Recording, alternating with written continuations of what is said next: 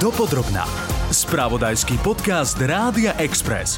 Z Rádia Express zdraví Soňa Juríková. Otázka tak platov učiteľov, ako aj ich spoločenského postavenia je vždy v úvodzovkách vďačnou témou polemík. Komu pridať a koľko? Všetkým rovnako, alebo len niektorým? A najmä bude znamenať zvýšenie platov automaticky aj zvýšenie kvality vzdelávania, pretože o to nám vlastne ide. Školské odbory ešte koncom roka vyhlásili štrajkovú pohotovosť. O chvíľu si pripomenieme, s akými požiadavkami. Na teraz však plánovaný štrajk odložili vzhľadom na situáciu, ktorá vznikla vojnou na Ukrajine. Príchod ukrajinských detí však ešte viac odhalil poddimenzovanosť nášho školského systému. Pozrime sa teda na postavenie pedagógov a školských pracovníkov dopodrobna. Od začiatku vojny na Ukrajine do našich škôl pribudlo zhruba tisíc ukrajinských detí. Podľa viacerých odborníkov to je len začiatok. Pripomínajú, že vzniká nielen urgentná potreba prílevu učiteľov, ale napríklad aj školských psychológov. Rezort školstva momentálne registruje jedenásť ukrajinských učiteľov, ktorí prejavili záujem pracovať v našom školstve, väčšinou ako asistenti učiteľov alebo angličtinári. Zástupca Slovenskej komory učiteľov Viktor Križo však hovorí, že opäť, a komora na to upozorňovala už počas pandémie, chýba nám systém v krízovom manažmente. Tentoraz sa to netýka len učiteľov, ale napríklad aj spomínaných a prepotrebných detských či školských psychológov. Tí ľudia idú živelne do škôl, klopu na dvere, pýtajú sa, či ich zoberú do tej školy. Podľa nášho názoru by tu mali byť isté nejaké krízové pointy aj v oblasti školstva, nielen v oblasti bývania. Veľakrát to môžu byť mami detí, ktoré idú do našich škôl, čiže my by sme vedeli tie mami odchytiť a spýtať sa ich, OK, že vedeli by si si predstaviť. A nerobíme to. Tie deti okrem bežného vyučovania, ktoré možno v tejto prvej chvíli až tak veľmi nepotrebujú, prišli o všetko, svoje domovy, byty, rodiny, mnohí strátili blízkych ľudí, zažili proste naozaj ako napäté noci a dni čakania, čo bude. A jeden z tých systémových krokov kľúčových je zabezpečiť pre nich aj podporu v tejto oblasti. Aktuálne robíte pohovory so záujemcami a záujemkyňami. Ako to vyzerá? Lebo Branislav Gröhling povedal, že momentálne, ak by niekto prejavil záujem, tak bude stačiť čestné vyhlásenie o bezúhodnosti. Nemáme v tejto chvíli a cel, celkom pochopiteľných dôvodov možnosť preveriť kvalifikáciu alebo teda aj bezúhodnosť alebo alebo z iné schopnosti týchto ľudí. Je to postačujúce? Ja by som sa tej bezúhonnosti až tak nebal. To je nejaké jedno z x kritérií. Pre nás je dôležité, aby tí ľudia boli odborníci, aby mali v tejto oblasti nejaké skúsenosti alebo aby mali teda vzdelanie formálne. Keď nedáme týmto deťom, ktoré tu prišli, podporu, oni neprišli sa sem učiť slovenský jazyk, to si povedzme na rovinu. Oni sem prišli, lebo ich niekto vyrušil bombardovaním z ich vyučovania. Aktuálne sme my v stave, že tých učiteľov je málo aj pre naše deti. Čiže pre nás to môže byť veľká podpora a obohatenie, ak príjmeme týchto učiteľov, aby pomáhali práve tým deťom, ktorých títo istí učitelia učili ešte pred chvíľkou na ich vlastnom území. Tu je možno jedna dobrá správa. Minister školstva Branislav Gröhling povedal, že rezort má pripravený plán na vybudovanie špeciálnych tried pre ukrajinských škôlkarov už od prvého septembra. Máme takéto plány aj čo sa týka základných škôl, aj čo sa týka materských škôl. Ja už som sedel aj s pánom primátorom Bratislavy, s jednotlivými starostami mestských častí v Bratislave alebo v Košiciach alebo aj v Žiline. To sú ale plány na následujúci školský rok.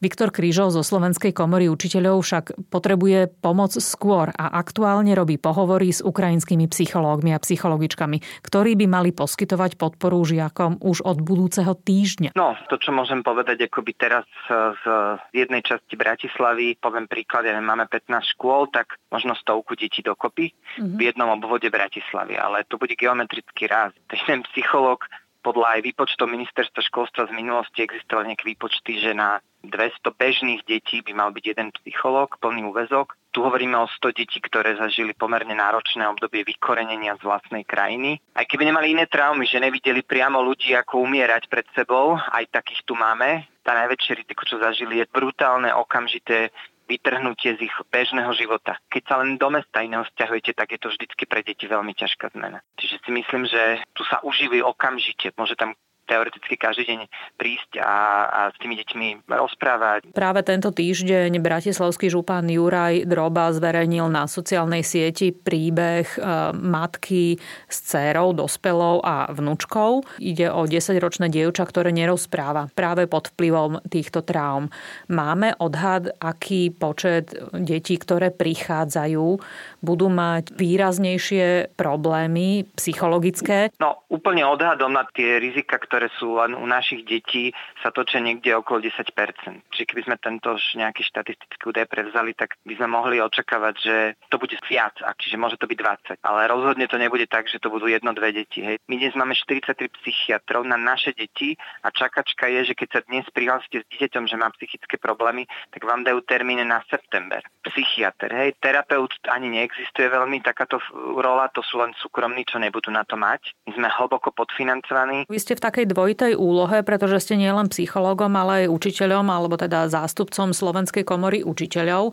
V tejto súvislosti učitelia dlhodobo volajú po zvyšovaní platov. Od decembra je vyhlásená štrajková pohotovosť učiteľov, ak sa im tie mzdy nebudú dorovnávať, napríklad s ohľadom na infláciu. Aká je momentálne atmosféra v školstve? Máme sa obávať nejakého štrajku učiteľov? No, vzhľadom k tomu, aká je aktuálne situácia, že máme za sebou jednu velikánsku krízu, pandemickú, krátko pred ňou už tu bola veľká kríza, čo sa týka ako odlivu učiteľov, odlivu mozgov. Atraktivita učiteľského povolania je, je dlhodobo mimoriadne nízka a klesá posledné roky. Do toho prišiel zákon nový stotridsaťosem dvetisícdevätnásť, čiže učitelia nad šesťdesiatpäť budú musieť zo školstva odchádzať, respektíve ešte môžu na dobu určitú učiť jeden alebo dva roky. Znamená, že aj o nich prídeme. Akokoľvek sa nám to páči alebo nepáči, že tí učitelia starší ešte učia, tak oni nám ťahajú školstvo, my nemáme mladý príliv učiteľov. Hovoriť o štrajku je teraz akože veľmi citlivé. Viem, že odbory aj pozastavili dočasne práve v súvislosti s vojnou, pretože naozaj toto nie je vhodná situácia, aby sa tu robil štrajk,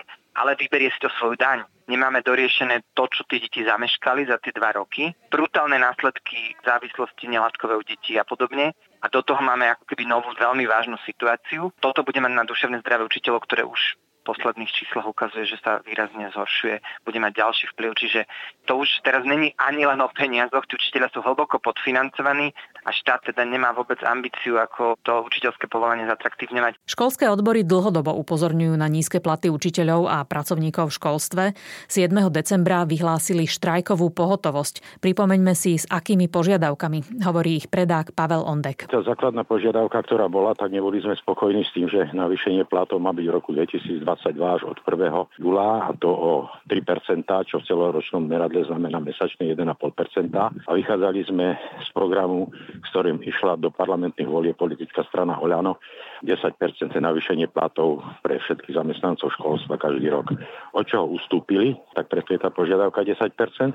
Potom sme hovorili o tom, že konečne je treba riešiť tarifné platy zamestnancov štátnej a verejnej správy, ktoré sú pod minimálnou mzdou.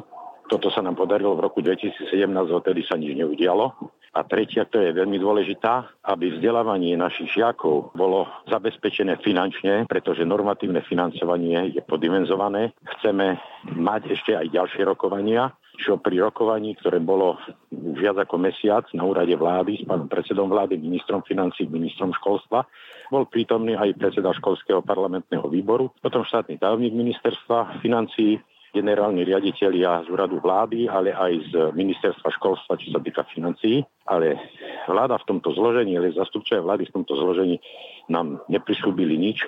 Akurát pán predseda vlády Heger povedal, že je deficit, predpokladá oživenie až o päť rokov. Ale veď vláda financuje aj iné aktivity a na to peniaze sú. Minister financií Igor Matovič povedal, že často sa stretáva s požiadavkami jednotlivých ministrov alebo rôznych záujmových skupín. My naozaj máme týždne, že prídu traja štyria ministri a jeden si vypýta päťsto miliónov, druhý sedemsto, ďalší nejakých štyristo a v pohode za týždeň, keď to zaknihujete, tak zistíte, že oni prišli teraz si vypýtať miliardu navyše voči štátnemu rozpočtu. A bez toho ten jeho rezort nebude fungovať, normálne sa nám vypne čokoľvek, vždycky ten zodpovedný rezort.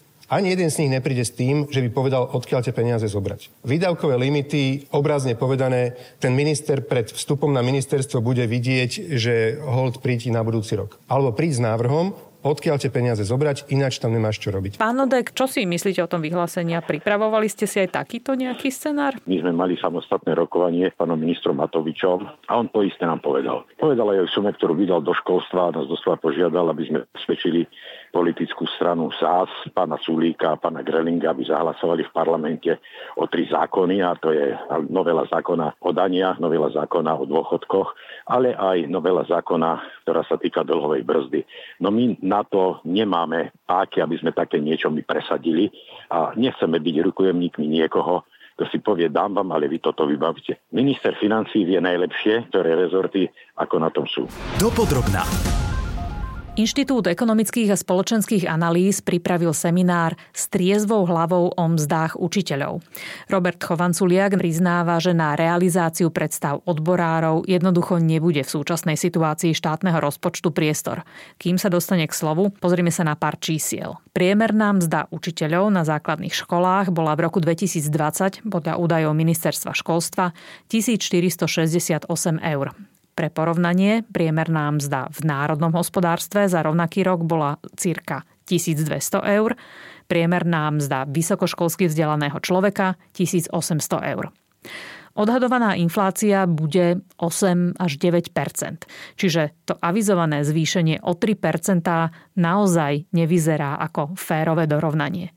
Robert Chovanculiak však argumentuje, že problém učiteľských platov nie je taký aktuálny, ako bol pred desiatimi alebo dvaciatimi rokmi. Za posledných desať rokov rastol za učiteľov v priemere o osemdesiatjeden percent a priemerná mzda v hospodárstve rástla o päťdesiat percent. A tým, ako nechcem hovoriť, že ten problém neexistuje, iba toto má hovoriť o tom, že nemôžeme vyvolať paniku a nemôžeme tvrdiť, že teraz musíme plošne zvýšiť mzdy o desať až pätnásť percent, pretože potom máme katastrofu. Jednoducho nemáme. A keď sa ideme baviť o tom, ako efektívne použiť každé euro, ktoré je vo verejných financiách, tak musíme na to pristupovať inak. Ako teda riešiť problém nízkych učiteľských platov? Než sa k tomu dostaneme, ešte jedna drobná odbočka. Pri porovnávaní nielen miest, ale aj spoločenského postavenia učiteľov sa často objavuje odkaz na Fínsko ako pozitívny vzor. V prieskume krajín ó é cé dé zaznela takáto otázka pre učiteľov. Podľa vás, ako vnímajú vaši spoluobčania postavenie učiteľa? No a vo Fínsku šesťdesiat percent pedagógov odpovedalo, že majú pocit, že si ich ľudia vysoko vážia, že ich prácu hodnotia pozitívne. Uhádnete, koľko učiteľov si toto myslelo na Slovensku? päť percent opýtaných učiteľov. Hoci Roman Baranovič, riaditeľ Združenia škôl C S Lewisa, s tým nesúhlasí. Myslím si, že keby sme túto anketu robili medzi našimi rodičmi, tak ten status učiteľov, ktorý ich učí ich deti, by bol o mnoho vyšší ako tých päť percent. Čím to je? A čo by učiteľom pomohlo, aby si zvýšili svoju hodnotu? Aby sme sa na nich pozerali s väčšou úctou. To, čo má potenciál pomôcť, je prehodnotiť to, ako učiteľ dnes pracuje. Jedna z vecí, o ktorej si myslím, že robia naše školy, ktoré sú teda neštátne, kvalitnejšie oproti tým štátnym, je to, že my nemáme od učiteľa len očakávanie, že on tam príde, niečo odučí, ale že naozaj žije s tými deťmi, venuje sa aj komunikácii a spolupráci s rodičmi, dáva im nejaké rady, pomáha im a je zaangažovaný ten učiteľ aj v ďalších aktivitách, ktoré s tými deťmi robí. To by napríklad si myslím, že pomohlo. Keby sme začali diskutovať o tom, že učiteľ nie je len ten nástroj, ktorý dáva deťom informácie, ale že je tam ako keby ten, ktorý ich má formovať a sprevádzať, byť ich mentorom, pomáhať im v raste aj v rozvore ich osobnosti. Takou zručnosťou je napríklad spolupráca, to, že by rodičia videli, ako sú dôležití pre vlastne ich nejaký rast a rozvoj ich detí. Pokiaľ rodičia naozaj vnímajú tú prácu učiteľov len cez domáce úlohy, testy, na ktorých sa tie deti pripravujú a vysvedčenie, ktoré nakoniec donesú a nie sú vlastne akoby súčasťou partnerského vzťahu medzi školou a rodinou, tak to jednoducho nebuduje takúto hodnotu. No a ako si popularitu fínskych učiteľov vysvetľuje Robert Chovanculiak? Jej vysvetlenie je napríklad v histórii. V histórii Fínska hrali učiteľia veľmi pozitívnu úlohu pri oslobodzovaní sa voči agresorom, či už o Švédsko alebo o Rusko. Naozaj tam tí učiteľia boli aktívnym zdrojom odporu, odboju, oni akoby pomáhali tým ľuďom, organizovali sa. Preto majú akoby učiteľia v histórii aj v kultúre Fínska vysoký status sociálny. Má pre nich samotné vzdelávanie vysokú hodnotu. Hej. Vo Fínsku je najväčší počet požičaných kníh v knižniciach. Čiže naozaj to Fínsko akoby žije vzdelávaním. Samozrejme to nie je dôvod nezvyšovať učiteľom plat, ale len odpoveďou na to, či zvýšením miest pomôžeme učiteľom a učiteľkám nadobudnúť vyšší spoločenský status. Tak ale teraz už poďme k tým reálnym riešeniam. Analýza INESSu konštatuje, že priemerná mzda v Bratislavskom kraji je o päťdesiat percent vyššia než napríklad v Prešovskom kraji. Ale priemerná mzda učiteľa v Prešovskom kraji je o jedna celá sedem percent vyššia než v Bratislavskom. Teda aj v absolútnom vyjadrení má bratislavský učiteľ menej ako prešovský učiteľ, pričom na trhu práce sú mzdy v Bratislavskom kraji väčšie o päťdesiat percent ako v Prešovskom kraji. To znamená, že v Bratislavskom kraji zarába učiteľ osemdesiatsedem percent priemernej mzdy, no v Prešovskom kraji dostane takmer stoštyridsať percent priemernej mzdy. A toto je to prvé odporúčanie, ktoré by som mal, že jednoducho zaviesť nejakú mzdovú diferenciu, diferenciáciu, zaviesť nejaký bonus špeciálny pre učiteľov, ktorí žijú v regiónoch, ktoré majú nákladný život. A keby sme takto niečo spravili, tak to nie je až také drahé ako plošné zvyšovanie a môžeme výrazne viac pomôcť práve týmto bratislavským učiteľom, ktorí, ako vidíte, naozaj zarábajú osemdesiatsedem percent priemernej mzdy. V spomínanom Prešovskom, ale aj v Košickom kraji je najviac učiteľov v najvyššej platovej triede. Teda ide o pedagógov, ktorí majú najviac absolvovaných atestácií, školení, odučených rokov. V Bratislavskom kraji je ich v tejto najvyššej triede trinásť percent, v Košickom tridsaťtri percent. Druhý problém, znova prakticky, ktorý sa dá riešiť a ktorý nevyžaduje stovky miliónov eur z rozpočtu, o ktorý nestáva vzdušné zámky, je, sú mzdy začínajúcich učiteľov. Tie sa v posledných rokoch zvyšovali, ale aj napriek tomu momentálne na celom Slovensku, keď sa učiteľ zamestná a dostane všetky také tie bonusy začínajúcich učiteľov, tak jeho mzda sa vyšplhá niekde na úroveň deväťstosedemdesiat eur, bavíme sa o nejakých tisíc eurách. A znova je problém, že toto je plošná mzda v celé Slovensko. A keď sa pozrieme, aká je priemerná mzda v Lidli, keď sa ide zamestnať predávať do Sabinovej, tak sa zamestná za osemstodeväťdesiat eur, tu v Bratislave za tisícsto eur. Keď si urobíme porovnanie s inými profesiami, začínajúci učiteľ v Bratislavskom kraji má zhruba o sto eur viac než jeho kamarát, ktorý práve nastúpil ako predávač v supermarkete. Učiteľský nováčik napríklad v Sabinove má naopak o stovku viac než tamojší predávač v potravinách. Trh práce teda robí rozdiely medzi profesiami podľa toho, v ktorej časti Slovenska pracovníka hľadajú. Ale tabuľky, podľa ktorých sa riadia výplaty učiteľov, na to je myslia. Existujú na to empirické dáta, napríklad analýza Núcemu, ktorá hovorí o tom, že mladí učitelia sú tí učitelia, ktorí si aktívnejšie hľadajú iné zamestnania. A potom existuje prieskum Inštitútu vzdelávacej politiky, ktorý sa pozrel na to, čo je hlavný faktor toho, že študenti, ktorí absolvujú pedagogickú fakultu, sa rozhodnú neísť pracovať ako učitelia. A na západe, v Bratislavskom a Trnavskom kraji to bola mzda a v ostatných krajoch východného a stredného Slovenska mzda vôbec nebola na prvom mieste. No a tretí problém miest učiteľov je podľa Chovanculiaka odmeňovanie učiteľov podľa kvality. Opäť, plošné zvyšovanie miest nezohľadňuje fakt, že máme málo matematikárov alebo učiteľov informatiky. Čo by sa podľa Inštitútu ekonomických a spoločenských analýz dalo riešiť tak, že by napríklad riaditelia škôl mali viac voľností v odmeňovaní napríklad osobnými odmenami. Zaviac flexibility v odmeňovaní učiteľov podľa kvality alebo typu najžiadanejších aprobácií sa prihovára aj Roman Baranovič, riaditeľ Združenia škôl C S Lewisa. Prezident Združenia podnikateľov Slovenska Ján Solík zasa tvrdí, že v otázke investícií do platov učiteľov podnikateľov zaujíma, aký prínos to prinesie v spomínanej kvalite vzdelania, napríklad ich budúcich zamestnancov. Platy v školstve sú nepochybne dôležitou témou, ak chceme mať kvalitné vzdelávanie a do školstva pritiahnuť kvalitných ľudí a tých, ktorí poskytujú kvalitné vzdelávanie, v ňom udržať. Bez férového odmeňovania to pôjde ťažko, no zároveň si treba uvedomiť, že férové odmeňovanie si nemôžeme zamieňať s rovnostárstvom. No a čo si o to myslí jeden z nich, Viktor Križo zo Slovenskej komory učiteľov? V tomto máme pomerne jasný postoj. Tie čísla ukazujú aj tie dáta, že treba hovoriť najprv o celoplošnom zvyšovaní, pretože my nemôžeme začať hovoriť o regionálnom, pokiaľ ten učiteľ ako taký nie je na nejakej aspoň základnej úrovni priemernej mzdy v národnom hospodárstve. A áno, potom jeden nástroj môže byť ten regionálny a druhý nástroj ten postavený na nejakom odmeňovaní tých učiteľov z hľadiska nejakej kvality práce. Komora tu vidíme tak, že tu treba skokovo zvýšiť celoplošne platy, dostať ich na nejakú typ úrovne, ktorý bude akceptovateľný pre životnú úroveň toho učiteľa a potom sa môžeme baviť ešte o tom, že áno, ešte v ten v kraji, kde je vyššia životná úroveň, že tam akoby potrebujeme ešte sa baviť o nejakých príplatkoch alebo o nejakom dorovnaní.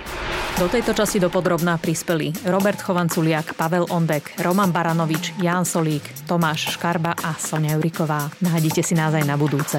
Počúvali ste podcast Dopodrobná, ktorý pre vás pripravil spravodajský tím Rádia Express. Ďalšie epizódy nájdete na Podmaze a vo všetkých podcastových aplikáciách.